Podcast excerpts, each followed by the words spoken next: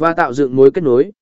Hai tập trung vào lợi ích cho khách hàng lợi ích cho khách hàng, thiệp mời cần phản ánh lợi ích mà khách hàng có thể nhận được từ việc tham gia sự kiện hoặc sử dụng sản phẩm, dịch vụ của bạn.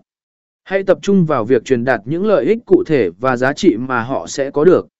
Ví dụ, nếu bạn tổ chức một buổi hội thảo, thay vì chỉ nêu lịch trình, hãy nói về cơ hội học hỏi, mở rộng mạng lưới và nâng cao kỹ năng.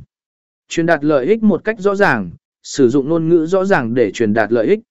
Điều này giúp người đọc hiểu ngay lập tức tại sao họ nên quan tâm và tham gia e độ phân giải và